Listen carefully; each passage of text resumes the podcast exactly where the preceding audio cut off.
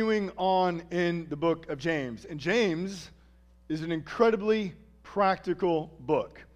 Um, James wants us to know what it looks like to live out our Christian faith. One thing that we have said is uh, real faith is visible faith, and so James wants us to know, what does it mean to be a Christian? What does it look like to live as a Christian? And so he's been describing how it is that we ought to live. And today, in chapter four, he's really going to describe the normal Christian life. And that's what I want us to see is what we're looking at today is what ought to characterize us as believers. And so the main point that I'm wanting us to see, that I believe James is wanting us to see, is that God is that God's grace produces humility in the Christian's life that we would joyfully submit to his rule. So that's what I want us to see, is that God gives us grace, that grace transforms us, that we would joyfully and willingly submit to his rule. And so what I'd like to do is invite you to stand, and we're going to read chapter four, verses seven through twelve. One thing we do here at Timberline is we stand at the reading of God's word. We do so because God's word comes, inspired by the Spirit, for the purpose of equipping, for the purpose of training us in righteousness. Chapter four, verse seven. Submit yourselves, therefore, to God. Resist the devil, and he will flee from you. Draw near to God, and he will draw near to you. Cleanse your hands, you sinners, and purify your hearts, you double-minded. Be wretched and mourn and weep. Let your laughter be turned to mourning and your joy to gloom. Humble yourselves before the Lord, and he will exalt you. Do not speak evil against one another, brothers. The one who speaks evil against a brother or judges his brother speaks evil against the law and judges the law. But if you judge the law, you are not a doer of the law, but a judge. There is only one lawgiver and judge, he who is able to save and to destroy. But who are you to judge your neighbor? Let's pray. Father, Father, I pray that as we come to your word today, that your Spirit would work within our hearts. Lord, I pray that, that through your word today, that you would draw us near to you. God, grow us in our understanding of what it is to be a believer, or what it is to be saved, what it is to be a Christian, one who has been saved and forgiven. May we understand the Christian life today, and that we live in willing and joyful submission to you as our King, as our Father, because you, God, you are the creator of all things, and you have sent your Son to die on a cross that we would be saved and made citizens of your kingdom. Lord, help us to behold your glory today. Help us to grow in our desire for holiness. May we, may we despise our sin more because of what we have seen in your word today. Lord, we, we thank you for this word. Equip us and teach us now. In your name, Jesus, amen. You all may be seated. Uh, before we jump in, I, I want to make sure we understand, how did we get to this part in James chapter four? So I just want to back up a little bit and remind us of what has come prior. At the end of chapter three, James talked to us about worldly wisdom, and he talked about heavenly wisdom. And worldly wisdom is characterized, what he says is, by jealousy and selfish ambition. And he says it's selfishly fighting for things that we want, things that we think we ought to have. And if we don't get it, we will fight over it. And James says when we act that way, there's disorder and every vile practice. And in chapter three, verse fifteen, he says this. He says, worldly wisdom is earthly, unspiritual, and demonic. So this is a wisdom that, that characterizes all that Satan does, meaning it's earthly, it's unspiritual, it's demonic, it's living in rebellion to God. And so what happens when we as Christians begin to practice worldly wisdom? What happens when we begin to live this way? Well, chapter four happens. And if you remember, last week we were in chapter four, and James says that the church has begun to fight with one another. And James made sure, though, that we understood, why are we fighting? He says it's not because of other people, and it's not because of circumstances. We fight because of sinful desires with our own heart. What is happening is the church, rather than using godly wisdom, is using this worldly wisdom. They're, they're saying that they're Christians, but in all of their actions, they're denying their faith. And so what's the solution? Well, of course, the solution, if we're operating with worldly wisdom, is to begin living and practicing heavenly wisdom. And in chapter three, verse seventeen, this is what James says about heavenly wisdom. He says, wisdom from above is first pure, then peaceable, gentle, open to reason, full of mercy and good fruits, impartial and sincere. And then notice what he says in verse eighteen. A harvest of righteousness is sown in peace by those who make peace. So he's talking about when we use godly wisdom, we love one another.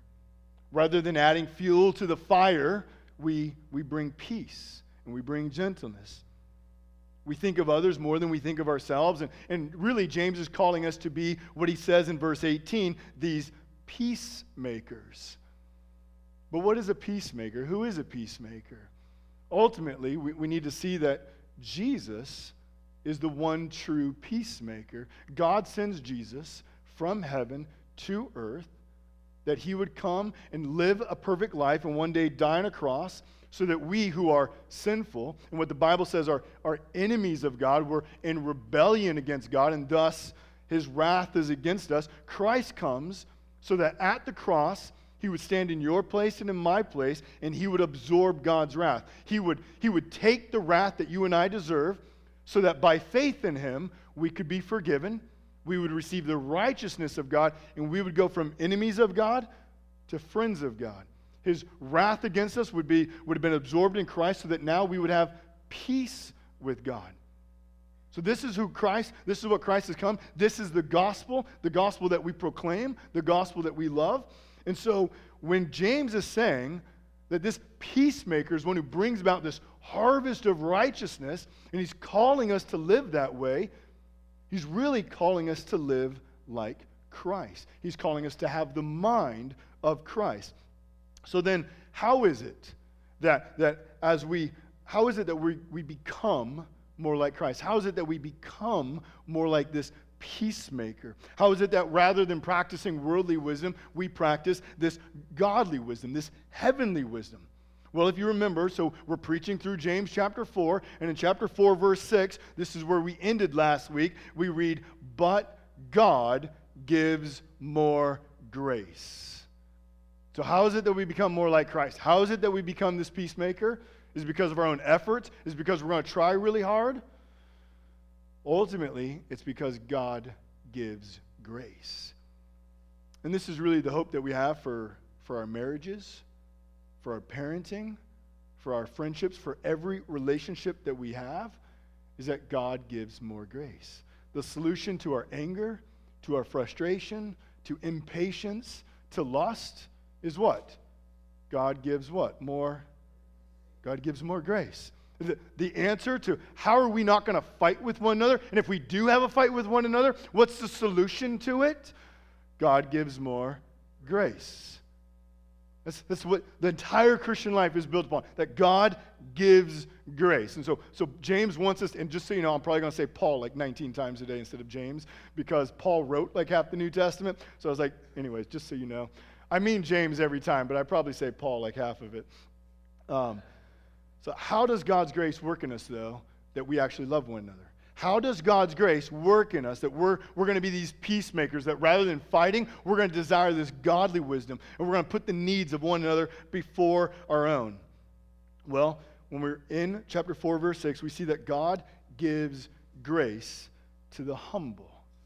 So it says God gives more grace, and then we read, therefore, it says God opposes the proud and gives grace to the humble. So God gives grace. He opposes the proud, but he gives grace to the humble. So he gives us grace that we continue to humble ourselves. So God's grace produces this humility. And as we experience this grace, we desire this humility. So what does it look like then to experience this grace and to pursue humility? What, what does that look like? How does that help us to trust in God, to depend upon God, to practice this heavenly wisdom rather than worldly wisdom? And so that's what we're looking at today. That's what James wants us to see, and it's the normal Christian life. Like, I think oftentimes we think of Christianity kind of as this tiered level, like, you know, entry level, we, we operate this way, and as we grow, we, we begin doing even more spiritual things. And that's kind of the exact opposite of really the way the Bible presents it. What it shows us is that God gives us grace, and if anything, as we grow in that grace, we just grow deeper in our knowledge and love of that grace. And so this is not looking at, this is what certain Christians do, and then hopefully we all get to that point. What he is describing is the normal Christian life. What God's grace, if you're a believer in Jesus Christ, then James is saying, this is what God is doing in you. This is what his grace is doing in your life. And so if you've ever wondered, man, I wonder what to pray for. I'm not sure what to pray for. If you've ever been there, you can pray this passage because this is exactly what God's grace is doing in your life. And so verse seven, what is it that God's grace begins to do? We read, submit yourselves therefore to God. We willingly submit to God for his glory.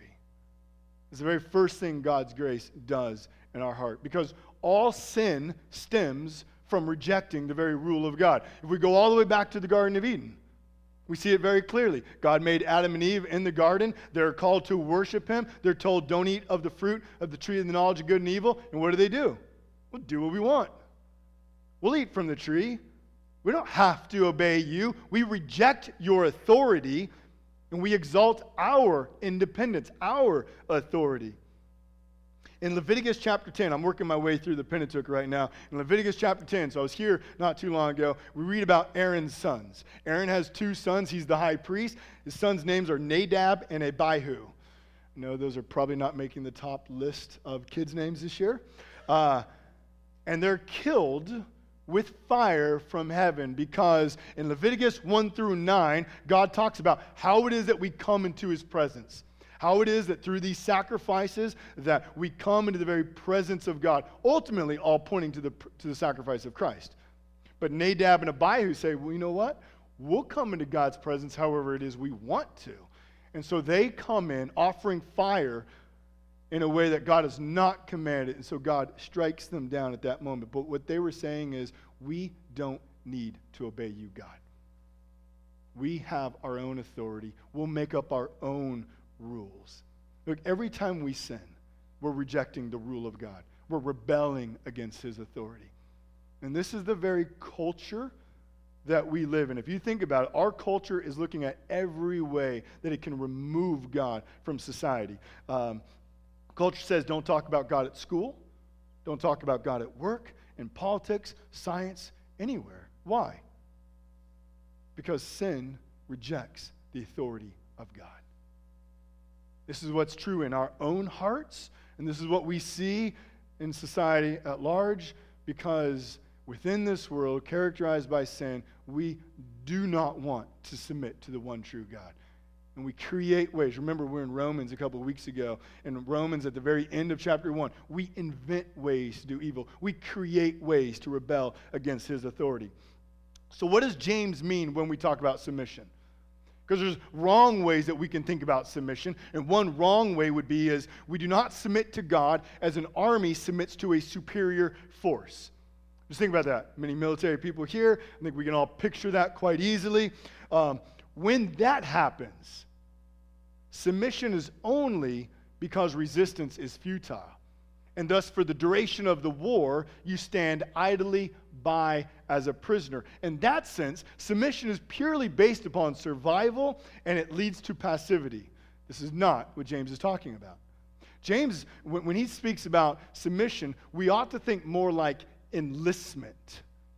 One commentator said this, and I thought it was really good. We willingly take up allegiance to a great superior in order to engage in the fight under his banner. Now think about that. When you have that idea of submission, then it leads not to passivity, but to activity. When a Christian submits to all that God does, it means we are intent on revealing and advancing the rule of God in our actions, in our thoughts, in everything we do. Now, now think about it. Does that not make sense of what we read elsewhere in Scripture? Uh, Matthew chapter five, in the Sermon on the Mount, Jesus says that we are a city on a hill. A, a city, um, what does he say? I'm blanking on it. We are a city on a hill that cannot be hidden, meaning that we're to be this light shining forth for the very glory of God. Everything that we do is meant to point back to the rule of God. Or think about Second Corinthians chapter five, verse twenty, where Paul says that as Christians, we are ambassadors to Christ. So we go out in this world representing who? The very rule of our God.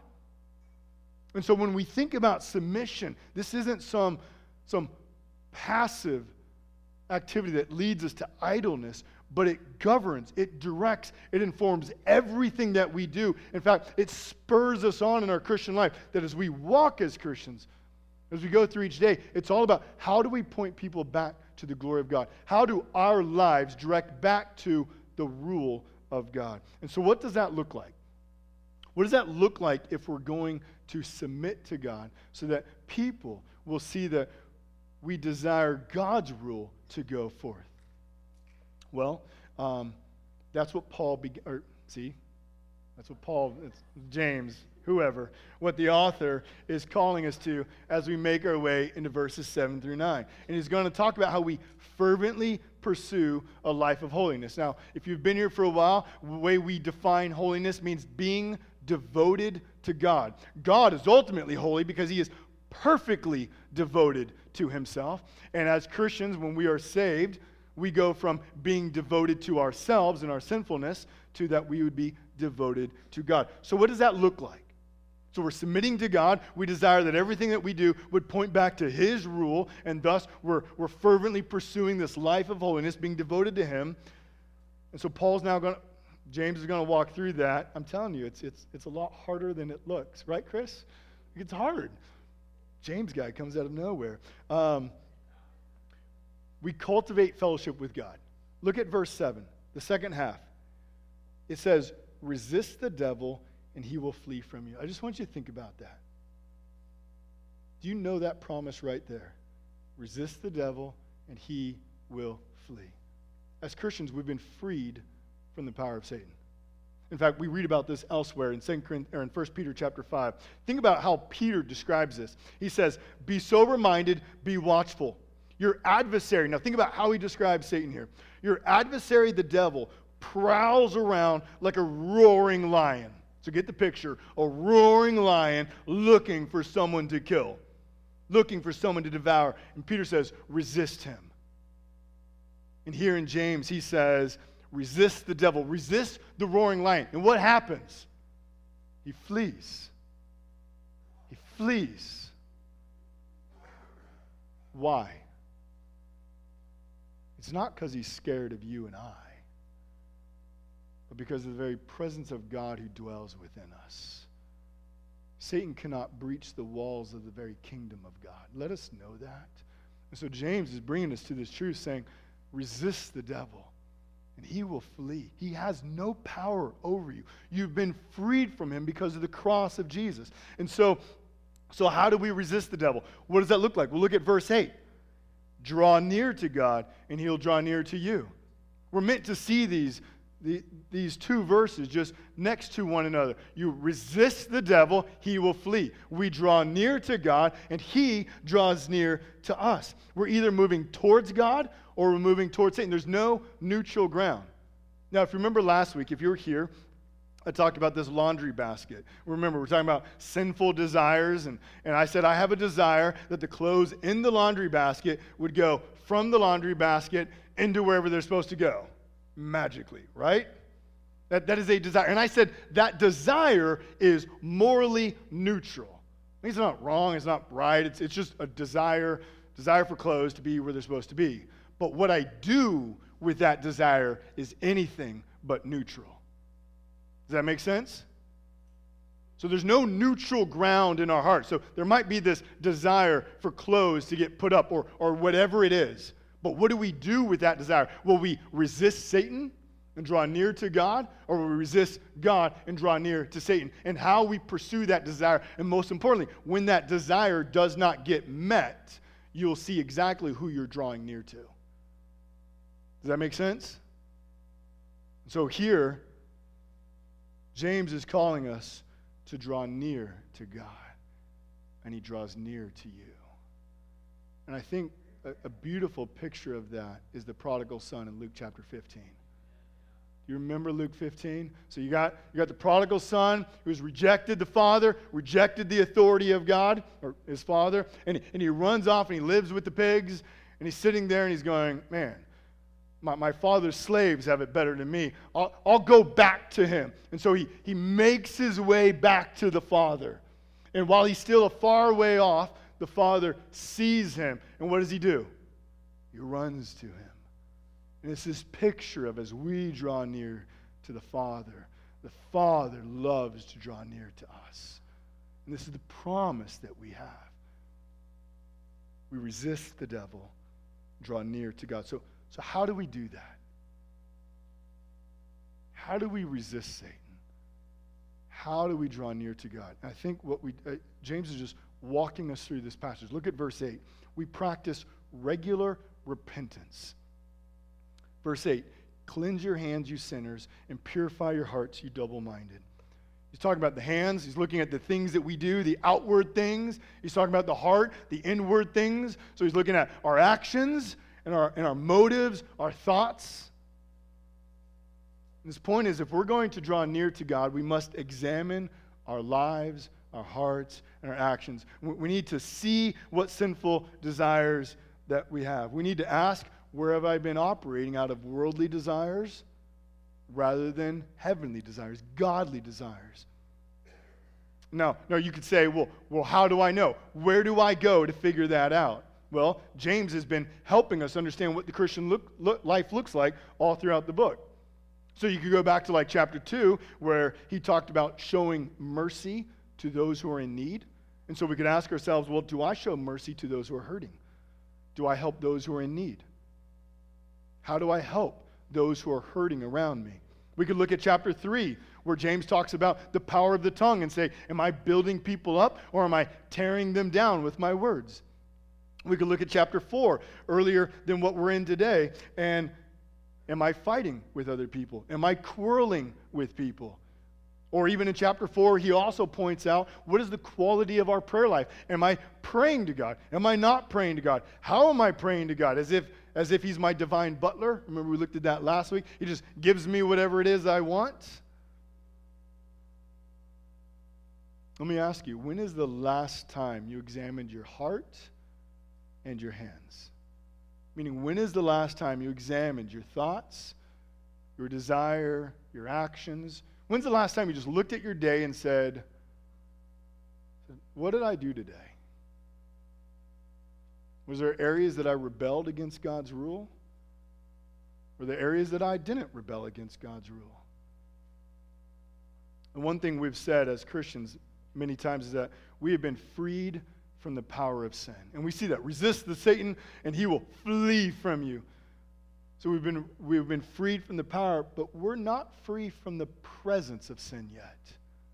In this life, until Christ returns, we still wrestle against the effects of sin. Now, we've been given the Spirit. We're freed from it.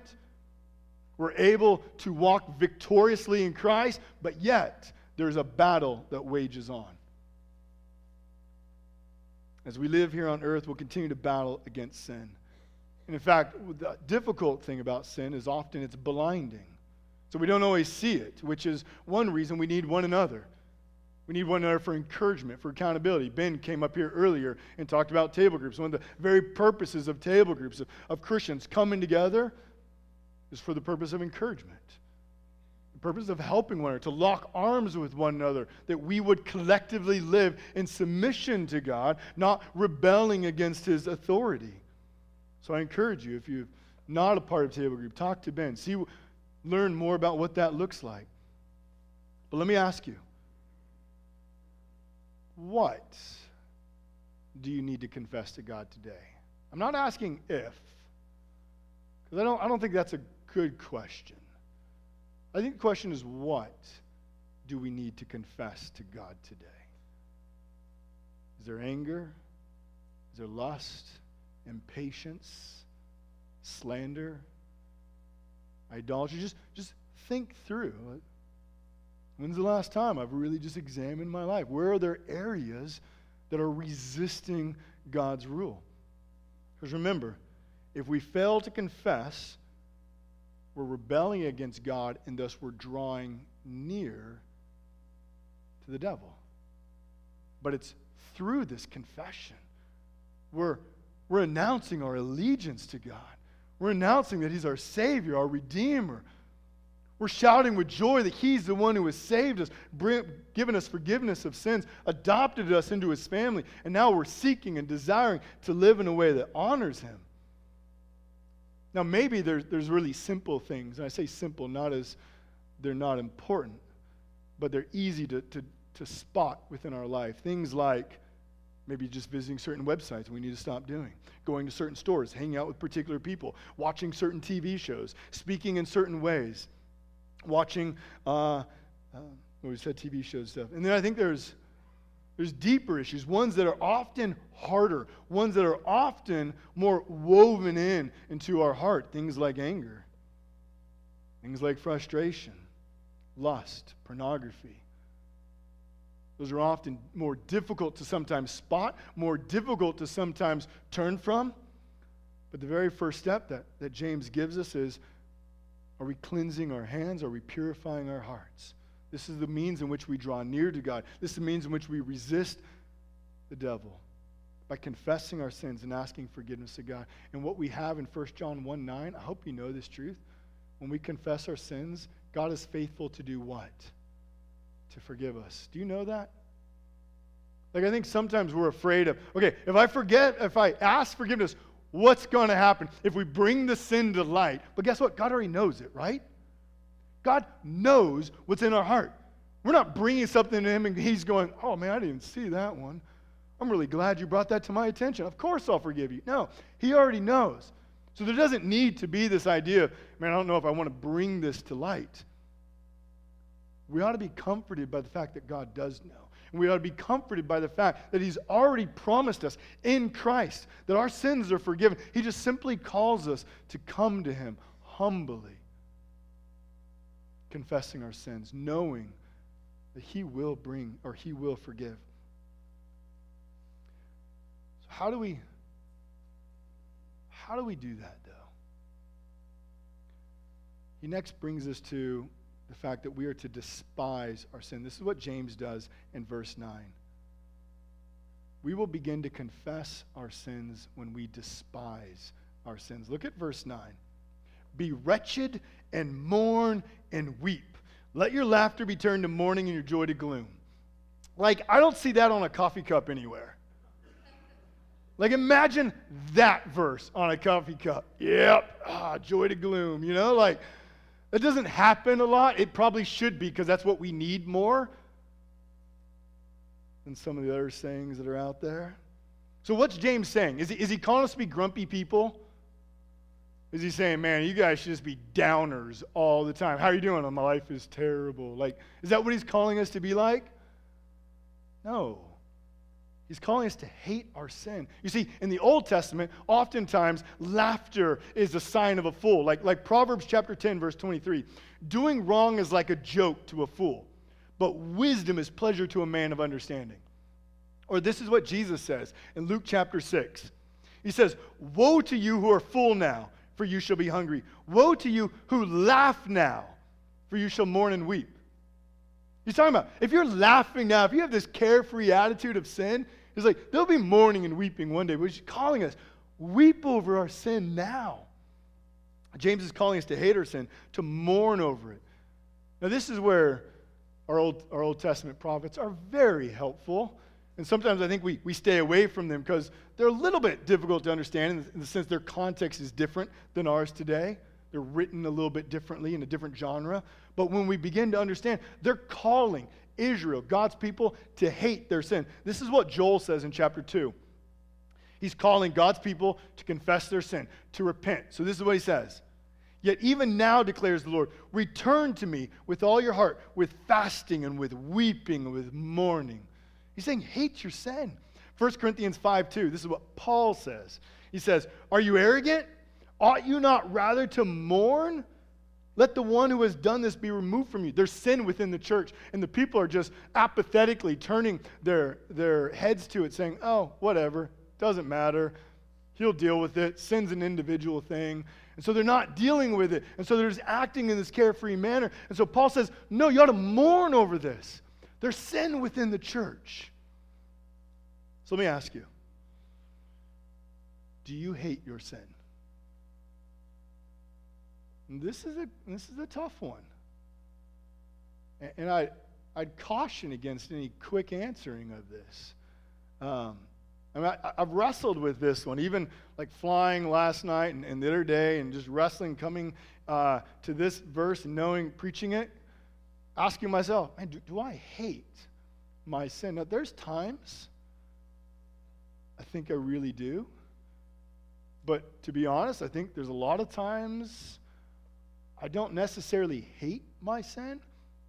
When I become aware of, of like a sin in my life, I, I know it's wrong. I go, okay, I, I see in God's word that that's wrong. It doesn't honor God. I confess it. I ask forgiveness. But I don't know that I'm I'm honestly mourning over it. I don't think I'm I'm really wrestling with it. Um, that's something that, that even as I've studied this week, I'm going, I, I want... I want to mourn over that more. I want, I want to despise sin. This is what um, one theologian says. It's kind of a, a big quote, so I put it up here. You can kind of follow along. This is out of a, a commentary. He said, the awareness of sin used to be our shadow. Christians hated sin, feared it, fled from it, grieved over it.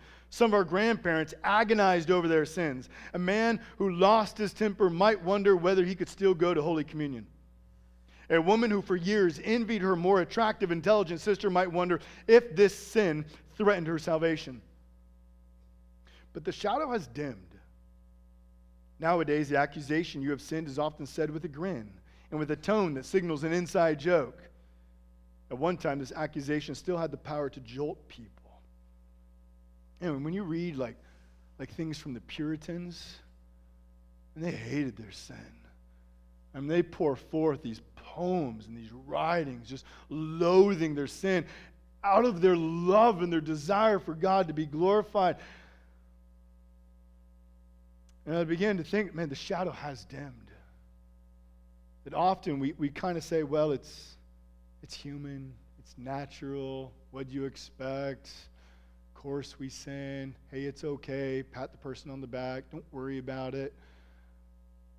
And while we ought to be comforted by God's forgiveness and His grace, there ought to be a hate towards that sin. I mean, think about it. Why? Why don't we actually hate sin at times?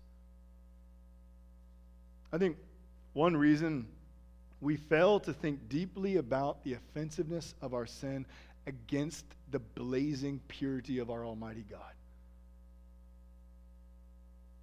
I think we fail to think deeply about the offensiveness of our sin against the blazing purity of our Almighty God. In other words, let me just give you one word, apathy. All right, I think, I think we just grow dull. Now think about it. How often are we grieved over anger, over lust, impatience? I mean, you're driving on I five, someone cuts you off. Of course we can just yell at them. You know, every revival that's ever occurred, do you know why it occurs? Do you know, do you know what the basis of that revival is? A renewed hatred against sin. Because that parallels a renewed love for the very glory of God. Now, now just think about it. Why is this so important? How is it that, that we can begin to think this way, that we can begin to thinking just the grievousness of our sin? We'll go back to chapter four, verse four. This is where we were last week. He says, you adulterous people. Now remember, they're fighting against one another. They're operating like the world. They're calling themselves Christians, but they're not act, acting like Christians. And so James says, you're not actually a friend with, with God. If you're a friend with the world, you're an enemy with God. And he says, you're an adulterous people. Now I think we all know what adultery is. Now just think about that. Think about grievousness of that sin when, when a spouse commits adultery against another spouse. And how, how the one spouse who has it committed against is, is offended and grieved that their spouse would, would do such an act. And how we would, would pray that that person who's committed adultery would be grieved over their sin, would see the heinousness of it, would be moved to repentance, to confession. And, and that's what that's what James is wanting us to see here. Is that when we sin against God, when we reject His authority, we're committing this adultery against Him.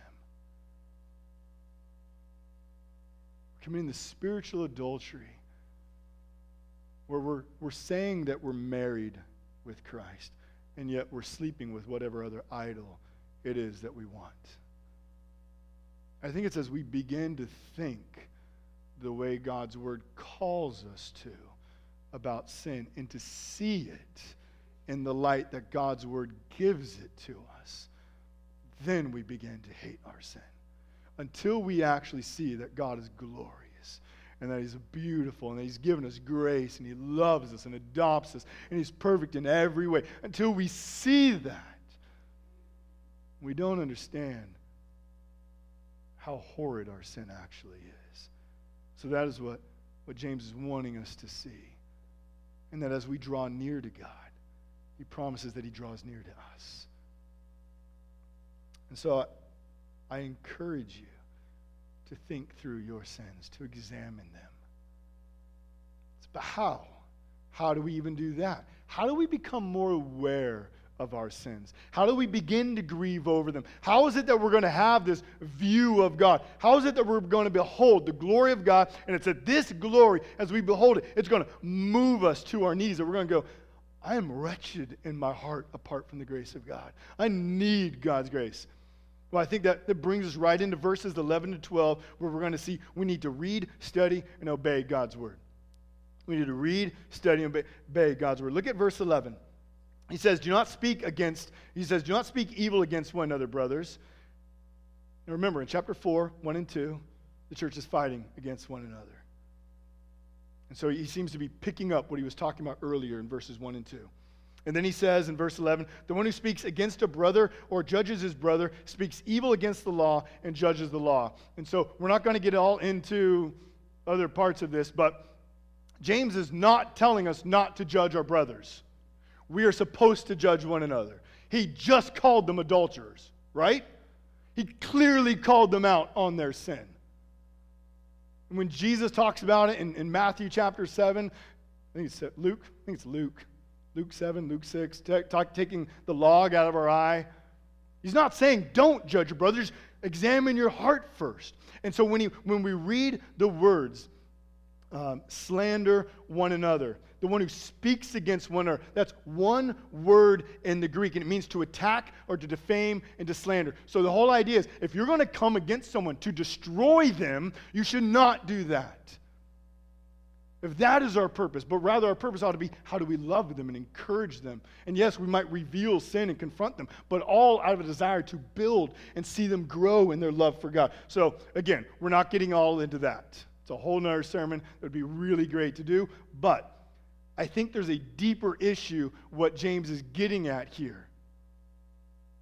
How we treat others is really a reflection of what's happening in our heart. That's what he wants us to see. After all, notice what happens in verse eleven. He shifts from speaking about how we offended our brother to how we speak evil against the law and that we become judges of the law. In fact, at the end of verse eleven, he says that we who judge the law have made ourselves judges. So what's James getting at? Well, the law refers to God's Word. And already in chapter two, he said that the, the royal law, the summary of God's law, is that we would love one another. And so the church has rejected that. They're not loving one another. And so James is pointing out when, when you disobey Scripture, when you disobey the commands of Scripture, you're rejecting the very rule of God. So think about it. When, when a child disobeys their parents, as a parent you tell your child, go make your bed. No. What has the child just done at that moment? I don't need to obey your word. I'm not subject to your authority. I'll pick and choose the commands that I want to follow, right? That's what our kids are. Now, are they thinking through that sin at that moment? No. They're just like, I don't want to make my bed. But that's at the heart, at the very heart. There's a sin that's going, I, I don't want to do what you said. Now, if you said go eat ice cream, I'm pretty happy with that. Like, I'll pick and choose the commands. The ones I like, I'll do. The ones I don't like, the ones that are uncomfortable, I'm totally going to reject. So that's what James is saying we're doing. Okay, by not loving one another, you're rejecting the commands of Scripture. Now look at verse twelve, because he just said, you're, you're making yourself judges. And now he says, there's only one lawgiver and one judge, he who is able to save and destroy. So who is this lawgiver? Who is this judge? God. So he's saying, when you reject God's word, you make yourself a judge. But there's only one judge. Who ought to be judged? Do you see what he's doing here? He's setting it up. Well, who do you think should rule? Who do you think determines what's right and what's wrong? Is it you and all of your sovereignty and wisdom and your might? Hopefully not. Hopefully we all go, oh, that's probably not a best idea. Or is it, or is it God, the one who has created all things and made all things in his perfect wisdom? Here's Every time we disobey God's word, we're placing ourselves above God. That's what's happening here. So here, James says, you're, you're to submit to God. And he tells us what this submission looks like. And then he ultimately shows us if we're going to grow in this desire to submit to God, in this understanding, and our hatred of sin, it has to come right back to the word. Which, if you remember, all the way back in James chapter one, James one twenty-two, probably the theme verse of the book.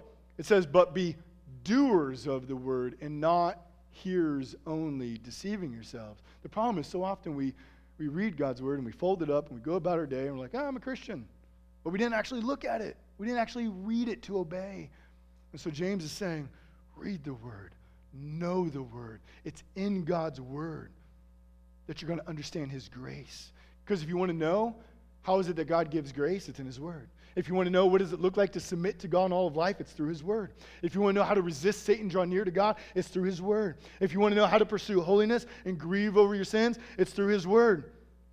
This is why James tells us, don't just read, but, but hear, but, but obey. Study the word. And, and Paul in Ephesians chapter six, do you remember what he said? The sword, the sword of the Spirit is, is what? The word of God. It's through God's word that we reject sin, that we submit to God. The normal Christian life is submission to God through obedience to his word. So if we're going to experience this, this God gives more grace, how are we going to do that? Through God's word. He's given us his word that we would know who he is. His word is a means of grace to us. That as we read it, we would receive that grace. As we close it and we go about our day, his grace would be with us, encouraging us, spurring us on in our Christian life. And so what James has done, he, he said, all right, if we're going to reject this worldly wisdom and live in heavenly wisdom, it's going to be through submission to God. And ultimately, how do we do that? It's going to be through his word. As we come to him through his word, we're going to know how to draw near to God and resist Satan. We're going to know how to cleanse our hands and purify our hearts to practice repentance. We're going to know how, how to grieve over sin, why to grieve over our sin. And this submission is going to be something that we love to do. If you go back, the main point is that we would joyfully submit to the rule of God. And let me just give one reason why. I just want to give one reason why. We submit to God for the joy that is set before us. Look at chapter four, verse ten. Chapter four, ten. This is where it says, humble yourselves before the Lord. Why? What's the rest of the verse? Humble yourselves before the Lord. Why? Because he will... Right there in verse ten. He will exalt you, right? So verse ten, humble yourselves before the Lord. Continue to submit to God. He will exalt you. Now just think about that. Just think about that. In our sin, we want to make much of ourselves. In our sin, we want to satisfy everything that we want. We think we can do it too. And, and if we don't get it, we're going to fight over it because we, we know what we want. And we're going to do everything we can to cling it. But what we understand through life and through God's word is that ultimately the things in this world don't satisfy our hearts, right? I mean, technology is such a beautiful picture of that. Like the new iPhone comes out, and we all want it because we need it. And then two years later, the next iPhone comes out. We all need that one. And the old one we give to our kids, and they can do whatever they want with it, right? That's like summarizes everything in this world. It's great. It satisfies for a moment. But give it a little bit of time, and soon we give it to our kids that they can suck on it and throw it across the room, right? Like, that's that's what happens. And yet, here when we come into the Bible, God is calling us to himself through the grace of his son, Jesus. He's saying, draw near to me. Resist the things of this world. I will satisfy your heart more than anything else.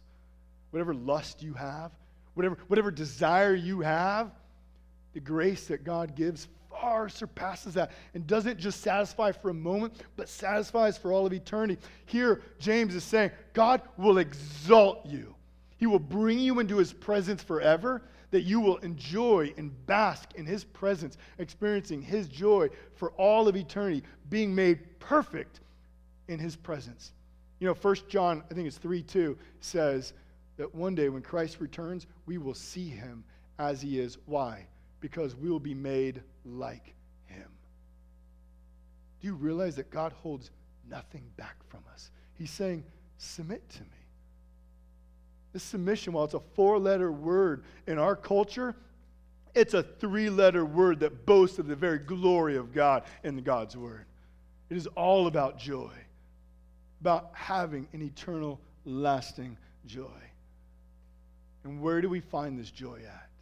Where do we understand that Christ truly satisfies us? Where do we understand that things of this world, as good as they are, cannot ultimately satisfy? Where do we find that? In God's word. And so I, the way that I'd want to end this is, parents, what, what you need most and what your children need most from you is for you to grow in your knowledge of God's word. As you grow in the word, teach the word to your, to your, to your children. What your marriage needs more than anything, as husbands and wives, for each of you to dig deep into God's word and to encourage one another in that word. Children, what, what you need more than anything else is to spend time in the word of God, growing in the knowledge of words, reading the word, memorizing the word. And we read why? Well, for our joy. For our joy of seeing God, for our joy of knowing God, for our joy of living as God calls us to. So what I want to do now as we close, um, the team's going to come up, and, and they're going to sing a song. And I think the words are going to be on the screen, so you can follow along if you want. But one thing we've talked about is the fact that we often don't examine our hearts. And, and take just time to do it, because obviously it, it takes intentionality, right? Like we actually got to sit down and examine our lives, and sometimes we just get in the busyness of it all. And so what, what I just want to encourage us to do is just take a few moments, just examine. Look back at your day. Look back at your morning. Maybe there's plenty of things to examine that happened already today or this last week. Just examine your life and just pray. God, are there things that I need to be confessing? And think about grieving over it. Think about why these sins are offensive. So I just want us to take a few moments to practice that. And as we do that, the team is going to, to be playing. And then after that, we're going to go right into communion. Uh, so let me pray as, as we start this period of time. Father,